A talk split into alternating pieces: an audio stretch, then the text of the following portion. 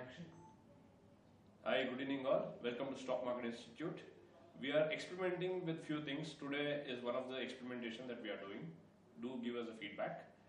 The markets were negative today. Sensex went down by 870.73 points and Nifty went down by 265.35 points.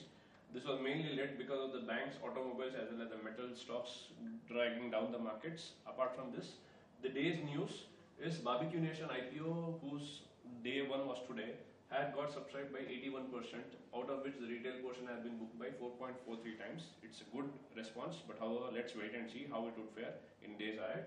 Apart from this, Elon Musk says now you can buy a Tesla car using a Bitcoin. So with this, probably all the other automobiles companies may come out with this particular approach, telling that anybody with a Bitcoin can purchase the cars. That's a good thing, but let's wait and watch. It's too early, and Indian government not making the cryptocurrencies legal may be a bit of hindrance in India at least.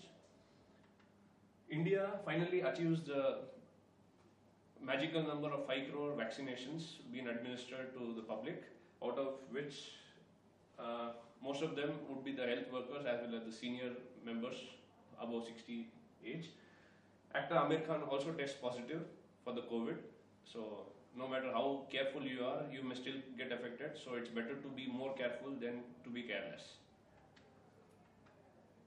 Anupam Rasayan stocks, which actually debuted in the market today, did not get that great opening. It opened around 520, though the issuer price was 555 rupees. At ending, when it closed at around 526.80 paise, and it is down by 5%.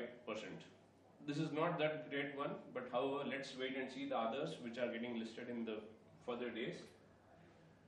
Come April 1st, Maruti, Nissan and even Hero Motor Corp are planning to raise the prices of their vehicles. So if anybody is interested to buy it, you can as well buy it this week. So you have one more week's time to pick up the bikes as well as the cars. The top gainer for the day is Cipla, which went up by almost 2.17% and the same closed around 792.95 rupees.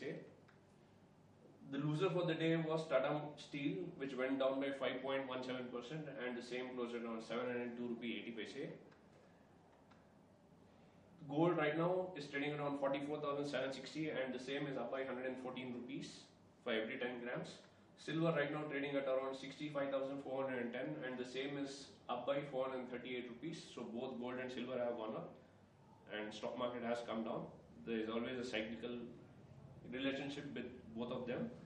The same time, USD has also gone up. It has gone up by 29 paise. But for Indians, it is a bad thing, so I have mentioned it in red. So this is how it is. Apart from this, there is a good news. Government of India finally has opened its eyes and they have reduced the price of petrol as well as diesel. Petrol they have reduced it by 18 paise and diesel they have reduced it by 16 paise. Experts say that there is furthermore room for them to cut the prices, which may be approximately around 2 rupees or 3 rupees for every 1 litre of petrol and diesel. However, the technical charts say that market does not have the enough strength, so tomorrow also the market may go down. So it's time for you to pick up the value stocks, which may be banking, IT as well as the FMCG stocks. With this, we come to end of today's market wrap-up. Do like, share and yes, tell us the comment how you felt this video is, based upon which we can change or make things better. Thank you. Have a great day.